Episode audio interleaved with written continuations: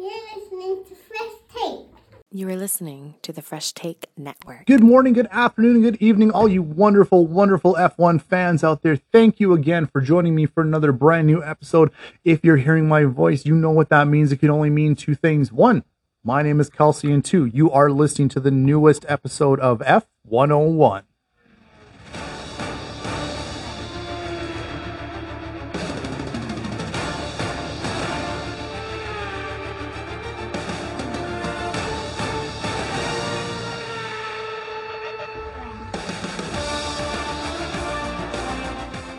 All right, we're starting off with our hot topics. I am very, very excited. You can hear it in my voice. Two really, really important things. Third to come at the very end. One, if you are an F1 fan, even if you're a casual F1 fan, if you have Netflix, you absolutely know what is coming out and what has come out by the time this recording reaches your ears. Drive to Survive is back, season five. Thank God. I love this series. Oh my God, I love it. It's in the documentary series or section of Netflix. God, I don't agree with that. It's a documentary, but it's not. Gunter Steiner describes it the best, or not, it's not Gunter Steiner, it's uh, Toto Wolff describes it the best as it's not a documentary, it's Top Gun on wheels. And I totally agree with you with that. If you can sift through the made for TV drama that is added to the series, and it's it's pretty plain to see when they add drama to it. There's some instances in the new season, and I'm almost done it already, and it's only come out like maybe, you know, two days ago. I'm almost done the series already, but you can tell, and from previous seasons when they add drama, the smallest thing they they add the dramatic music, they add the voiceover, they bring in Will Buxton to make it sound way more intense than it is. But my favorite part of it is just rewatching the races throughout the season and seeing the genuine driver interactions and their expressions and their emotions after wins, losses, defeats, close wins, just working past their demons, getting better, figuring out how not to become worse, all that kind of stuff. I absolutely, I absolutely love this series. Some people are getting tired of the platform, which is fair. Um, if you love racing at the face value of it, you will absolutely love Drive to Survive, especially season five. If you're looking for something super in depth and super intellectual and oh my god, I wonder what he was thinking here, thinking there, Drive to Survive, all five seasons, definitely not for you. But I was up when it first came out. Season five premiered in North America, and we're talking like 2 a.m. I was up I watched it way too early or way too late, depending on how you want to look at it to watch it. But I just, I love it that much. I'm super excited that it means one of two things. One, that season testing and team testing is either on or it's over. And that means that we are less than a week away from the beginning of the season. And that leads me into my second topic for the hot topics today. And it is the team testing is officially done and it was fantastic to see. Some people are complaining. Yes, it's broadcasted on F1 TV, and it's, I think it's two sessions of four hours. So there's a morning session and an afternoon session in Bahrain. So you got like a daytime race, a daytime testing, and you got nighttime testing. The reason they do this is because the temperatures fluctuate so much during the day to early evening that it's the perfect time to test the tires. It's the perfect time to test how the engine performs in warm temperatures, less temperatures. Um, they don't add any water to the track, so they don't generally get a time or they don't get a whole lot of testing for the new wet tires.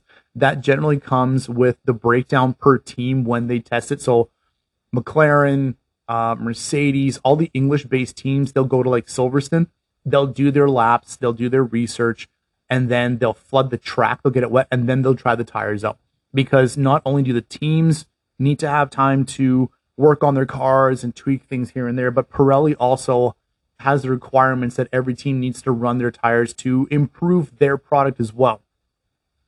Pirelli this year has come out with a brand new full, what they're calling extreme wet weather tire. Uh, and the only reason why they've done that is because their wet weather tire that they have is an absolute piece of garbage they admitted in the 2022 season that they hardly put any research into wet weather tires because they only use them, you know, once every 18, 19 races, unless you do last season where Japan was absolutely flooded. They needed the full wet tires, but none of the teams wanted to use it because they had never used it before. And the teams that had used it before said it was absolute fucking garbage. So why use it? I'm glad Pirelli took that to heart and they developed a new extreme wet weather tire. Now we'll see how it actually works. We'll see how many races get rain this year. But it was nice to see these guys, and it was amazing to see the actual uh, car specs for majority of the teams. Now, some teams still had a few pieces here and there that they know work and they didn't put on the cars, but they did sandbag some of the testing. They are going hard. They are putting the laps in, and we're talking like triple digit laps for some of these drivers, for some of the teams. A lot of the teams uh, hit well over 100 laps. They're putting the time in, but they're not going as if it's the final race and that specific driver can win the championship if they get the best lap. They're not really pushing each other uh, that hard. It's a lot of individual racing, but it's a lot of team racing at the same time where all 20 cars would or 10 cars would line up and they would do a practice start. So the lights would come on, one, two, three, four, five, lights out, away they go. They would practice their starts. Then they would practice yellow flag speeds, caution, uh, caution flag speeds, to an extent where they would practice. Okay, it's a red flag. You need to turn the car off for I think it's like five six minutes because somebody crashed or weather or whatever the case may be. And then they start the cars up again, making sure the battery's holding charges and that the engine start. It's a lot of technical car enthusiast kind of stuff. And I've read on Twitter and I've seen across social media that a lot of people were saying, like, why are you broadcasting this? This is so boring. Well, there's a simple fix to that. Don't fucking watch it. If you find testing boring, don't fucking watch it. There is commentary, and it's awesome commentary because it's a little bit extra to listen to. It's a little pieces of information here and there that you may not ever hear from any of the engineers, any of the team principals, any of the announcers during the regular race season. I thoroughly enjoyed it. I love watching these cars go around, and there's a lot of things that you pick up. Like, for instance, if you watched any of it or you've seen pictures on social media, you'll notice some of the cars have a ton of green paint on it. No, they didn't run over a spray can. Uh, no, they didn't run over little goblins. What that paint does is they sprayed on certain parts of the car, and as they go around, it catches the airflow and it shows the engineers and anybody who needs to know where the air is going around the car. And the streak, from what I've been able to figure out, the streakier it is, the better. Because then you can see the air pull that paint around the car. You can see the flow. What you don't want to see is puddles of paint just sit and dry in specific spots of the car. This is telling the engineers that, hey, the air's not flowing over the spot properly. We've got a dead spot. This is it's important now because the engineers and the manufacturers need to know this but this is more of the evolution that you're going to see halfway through the season where you see some of these drivers and some of these cars or the drivers will have cars that sometimes will look a little bit different and sometimes these teams will look drastically different because of these of this testing first thing. Hey the, the paint is not moving in spots A, B, and F. So then halfway through the season, you're going to see the car change where they've addressed issues A, B, and F for wind airflow. And then all of a sudden, you might see some of the lower level teams or even any of the teams on the grid, they start to get faster, they start to improve their times, and they get more points. That's what this testing is for. That's what that paint is for. Plus, it looks pretty cool. I think you could see, I could see McLaren or Alfa Romeo using that green as just a color scheme, just making it kind of fun and funky for halfway through the season. It's also a really good proving ground to some of the drivers that didn't get a whole lot of driving time last year. And especially this year, we've got three rookies on the grid. This is definitely giving them the most opportune time to get in as many laps as they can possibly withstand to learn the car to modify the car to it's like, hey, this is not a Formula 2 car anymore. You're in Formula 1. This is how fast these things go. This is how you have to handle. This is how you have to deal with understeer, oversteer, um, you know, braking too hard, not braking enough, the reliability, How fast are your reactions when this happens, when that happens? This is what an actual race feels like, all that kind of stuff that welcome to the pros essentially is what this is. It's three days of this is what it's like to be a pro. You have a week to get your shit figured out, and then it's the first race of the year.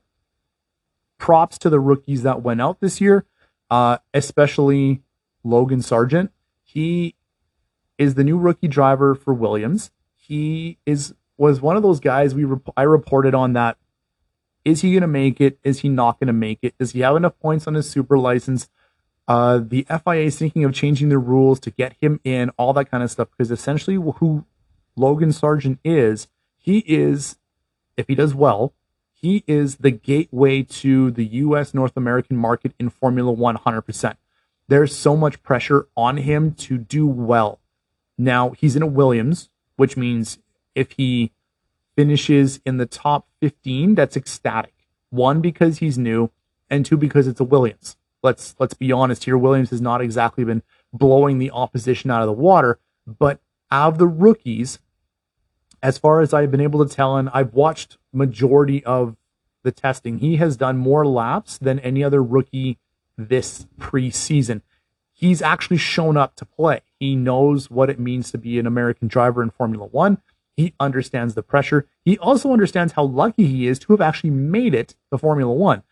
He's not my odds on favorite to be, you know, the number one rookie this year. For me, that's going to be Nyck de Vries, just for how dominant he was in F2, how much practice time he's gotten in compared to the rest of the rookie drivers as a third driver.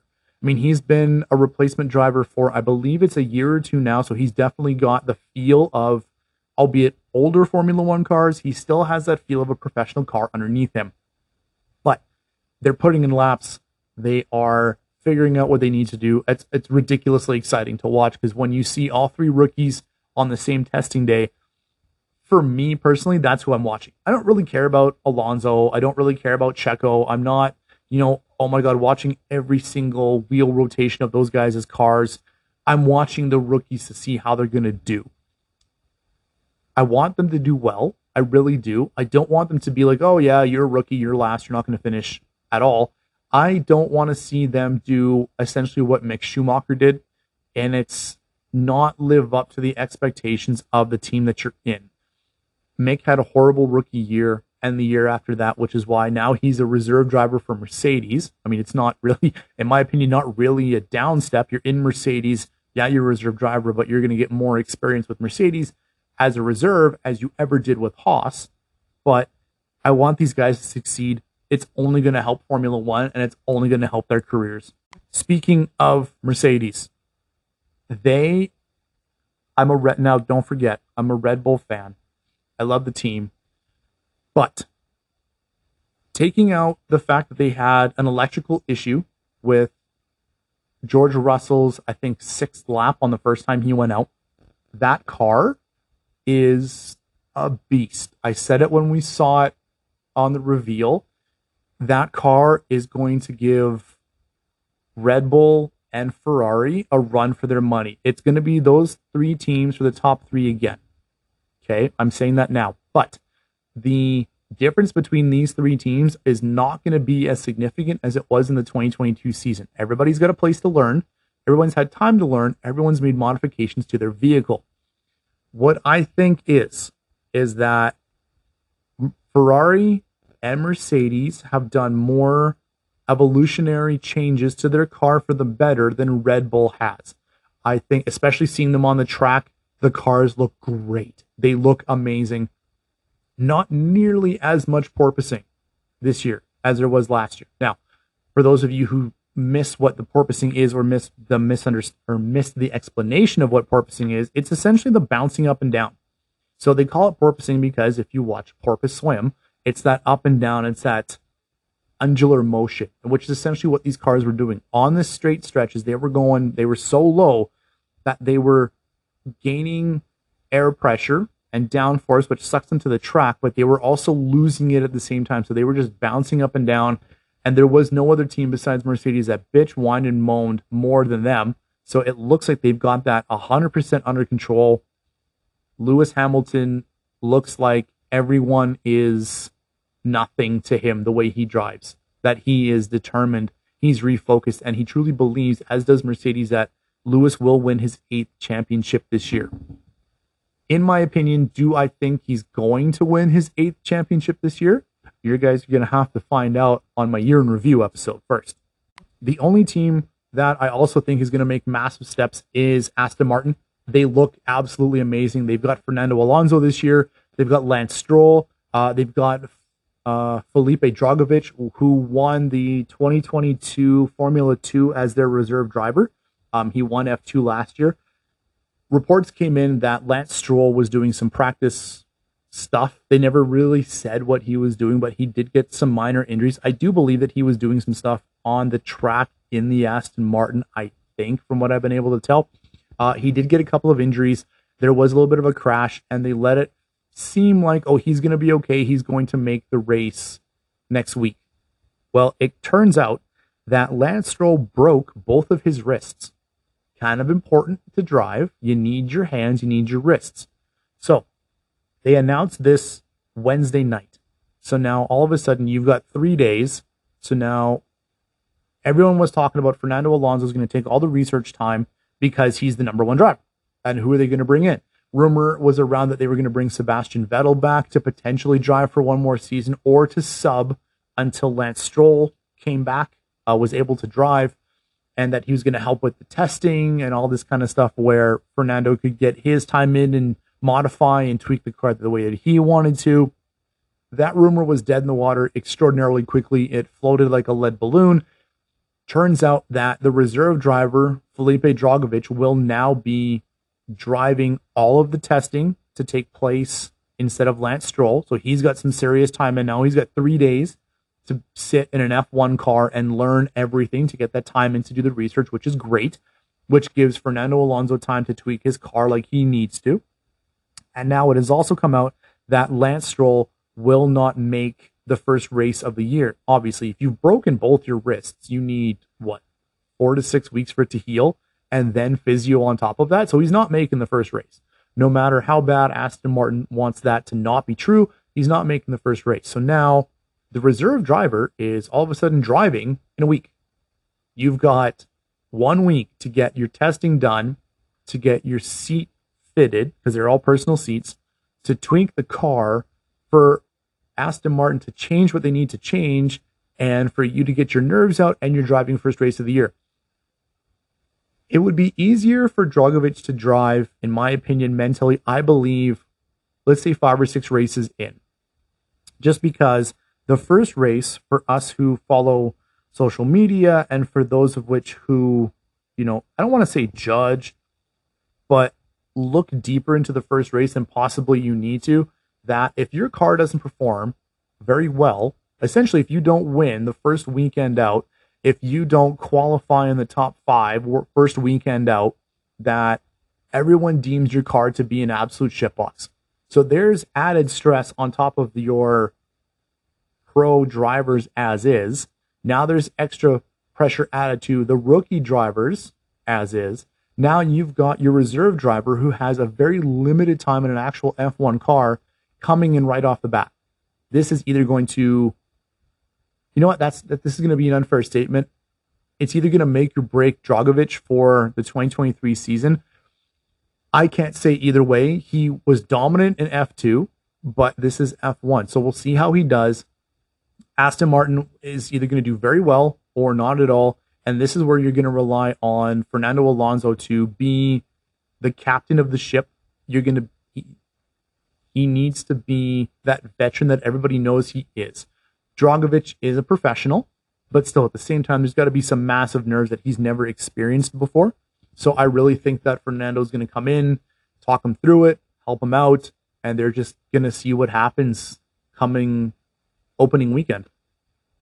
And that, folks, is our hot topics little review. Drive to Survive. If you love something to watch, if you love cars, absolutely season five has dropped. I recommend watching it.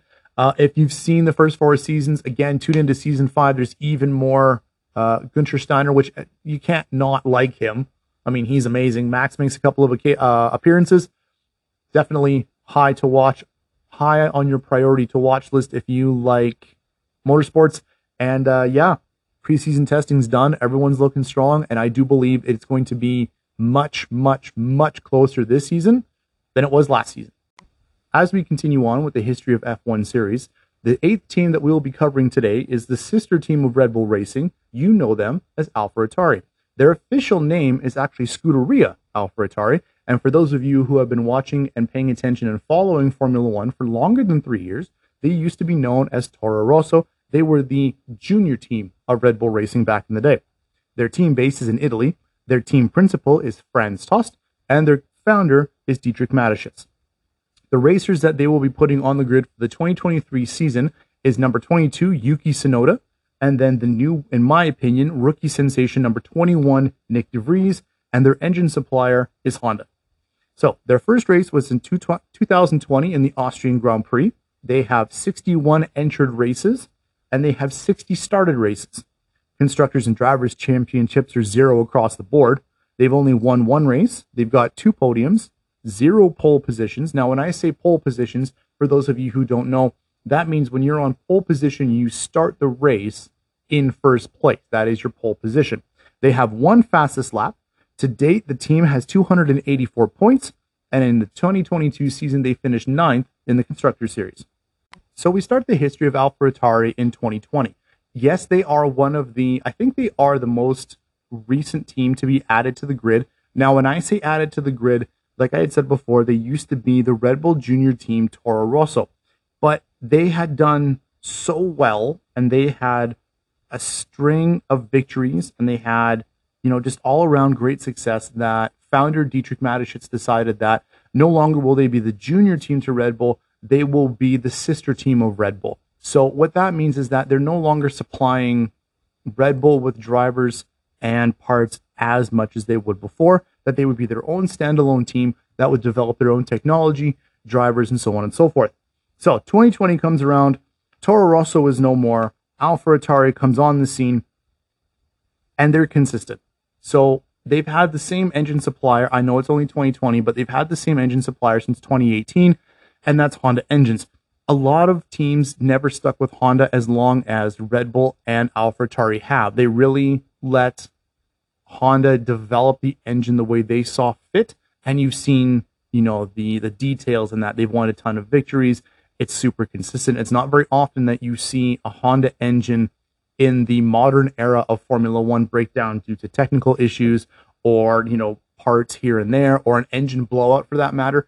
Um, if you don't know what an engine blowout is, it's essentially they're driving around and it's a big poof of blue smoke and you're done for the day. The engine's kind of blowing up or a part of the engine has blown up. In that inaugural year in 2020, they got their very first win in the Italian Grand Prix, and that would be Pierre Gasly. And he set a little bit of history. Pierre Gasly was the first French driver since 1996 in Monaco to win a race in Formula One. They finished that inaugural season with 107 points. Gasly gets 75 of those points. Daniel Kvyat, who was the number one driver for Toro Rosso, followed the team as they became AlphaTauri. They he got 32 points and they finished seventh in the constructor series. 2021 was a very consistent season for the team. Uh, Daniel Kvyat's contract was up and he opted not to come back, and that's when they brought in uh, Yuki, the rookie you know, some people had really high hopes on him. They some of them called him the rookie sensation Yuki Tsunoda. They got one podium that season in Azerbaijan. They got third. They finished the season sixth in the constructor series with 142 points. Now, that may seem like you only went up a little bit and you got almost double the points, but when you look at the breakdown of the season, it was extraordinarily lopsided. Now, that being said, I don't want to put too much pressure on or make excuses for the fact that Yuki Tsunoda was a rookie and he comes in, he's driving for the sister team of Red Bull. There's already a lot of pressure on him, but out of the 142 points, I think Yuki Tsunoda only contributed like 12 points out of that season. Pierre Gasly just absolutely dominated and destroyed that season in the car. But one of the major, you know, strengths that AlphaTauri have that go along with the Red Bull Racing line is that they are extraordinarily consistent. This was the one season that they only didn't start one fin or didn't start one race. That was Yuki Tsunoda, and it was the second race out of the year. So super consistent. They had only three DNF or no six DNFs out of the entire season, 18 races. They only didn't finish 12 of them, which is a fantastic stat for them. And it really set them on a really good path for the 2022 season. Uh, 2022 comes along. They've got a new engine supplier, but they don't at the same time. So 2022 comes along, and Honda is officially done with Formula One again. This has got to be the umpteenth time for however many teams that they've you know been partnered up with.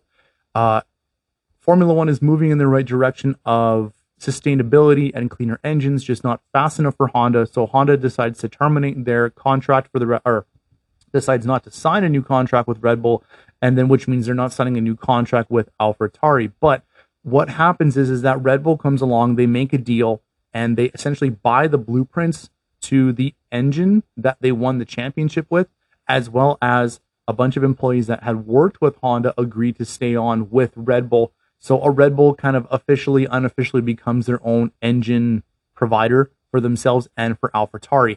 The only confusing thing is that they didn't really do a whole lot to the engine. They just kind of copy and pasted the engine from the 2021 season to 2022 season, um, and it kind of it kind of showed for what they tweaked with, kind of screwed over both teams.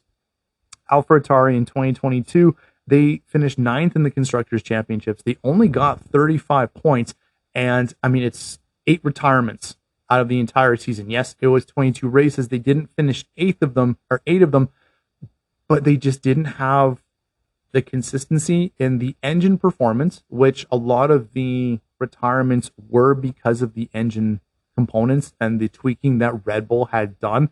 And then a lot of them as well, they developed a car that just it looked good. The livery looks fantastic. It looked fast with the rest of the new cars on the grid because don't forget 2022, new regulations, new car shapes. They decided to break away from the Red Bull blueprint, I think, a little bit too much just because the RB18 that Red Bull had was just so dominant in the 2022 season that the direction that AlphaTauri decided to go, they're going to be their own team, which is fine and dandy. You have to learn. That's how you grow as a team. But they went too far from where Red Bull went, and they just they plummeted down the standings. They didn't have the space. They didn't have the pace. Uh, taking away the eight retirements that they had out of a 22 race season, they just didn't have the pace that the rest of the teams had. Obviously, finishing in ninth, and that's kind of where their season ends. Um, they take great strides forward. They're definitely going to learn what they did in the 2023 season, which didn't help them one bit. But I think they're headed in the right direction, especially with the signing of Nyck de Vries as Pierre Gasly goes to Alpine. Now, I think for Pierre, it was the best move. I think for AlphaTauri, it was the best move they could possibly have done. And the only reason why I say that, and I have to choose my words carefully here, is that Red Bull does have a training program. They do have what they call the Red Bull Academy. And part of that is you go from F3 to F2, and then you go from F2 to F1. Now, you don't, unless you're Max Verstappen, and you don't go straight to Red Bull unless you have some massive victories and you are the phenom of Formula 2. You never go to Red Bull itself. You go to AlphaTauri, which, like I said before, is their sister team. They do pull their drivers from there, but not as much as they did back in the day as Toro Rosso. But at the same time, if you get a chance from AlphaTauri to go to Red Bull, you have to perform right off the hop. And Pierre Gasly is the quintessential um, study case for this. He got a couple races. He got like a half a season in Red Bull. He didn't perform, and then he got kicked down back to Toro or to AlphaTauri, and that's where he stayed. And there's no real, I mean, it's a proving ground to a certain extent, but you don't grow in AlphaTauri. So by that, bringing in Nyck de Vries is great. He, in my opinion, is going to be the rookie phenom of 2023. I do believe he's going to do the best out of all the rookies that are driving. Um, but I don't, I don't see him in AlphaTauri very long. He's got a two-year, three-year contract, I do believe. I think he's either going to make it to Red Bull by the time his second season comes around. And here's my hot topic, or here's my hot take. And a lot of you F1 fans out there may disagree with me, but if Nyck de Vries is as good as he is, and ever as good as he says he is, and as good as we think he is, he will be replacing Checo by the 2024, if not 2025 season when his contract is up. I see the lineup in Red Bull being Max Verstappen, because he's around for forever, or till forever, and then Nyck de Vries. Now, if Nyck doesn't perform, I think he's going to be stuck in the the evolutionary and training hell that is AlphaTauri. He's going to stay there as long as Gasly did. He's going to get frustrated. He's going to go somewhere else. That's the only that's the only downfall I see with AlphaTauri moving forward. Yes, they don't have a super long history in Formula One, just 2020 till now. So we're coming into their third year. But it seems like once you're in AlphaTauri, unless you are amazing and you can prove your worth, you're stuck in that same spot year after year after year. They don't have the money Red Bull does to do their development. And if they do, it doesn't seem to do very well. Now, the only reason why I'm using that as a comparison is because the old car in 2021, sixth in the constructors, 142 points. That's great.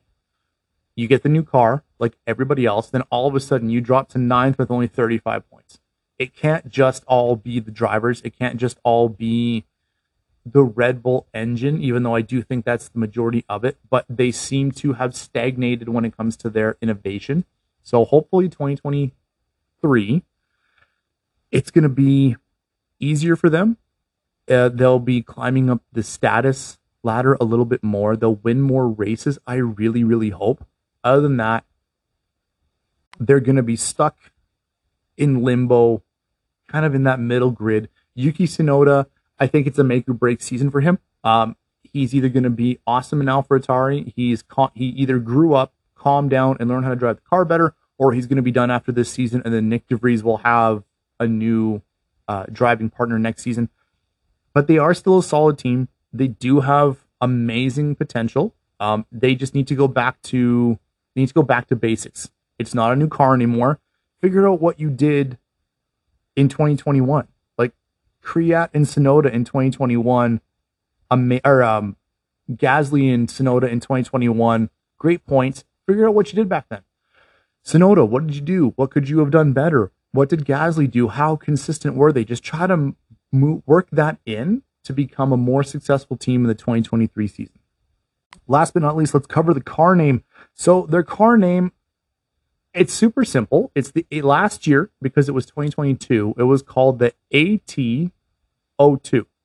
Now, unlike some teams that like to group in, you know, previous uh, car models from before they changed teams, like Toro Rosso had their name, and you know, Red Bull's got all this, and let's say Alpine, you know, all these guys. Sometimes they include their history in the naming of the car. Well, Dietrich Mateschitz decided this was not this was not the case. This is a new car. This is a new team. This is a new direction they're going. So they made it ridiculously simple, and I mean ridiculously simple. AT stands for AlphaTauri.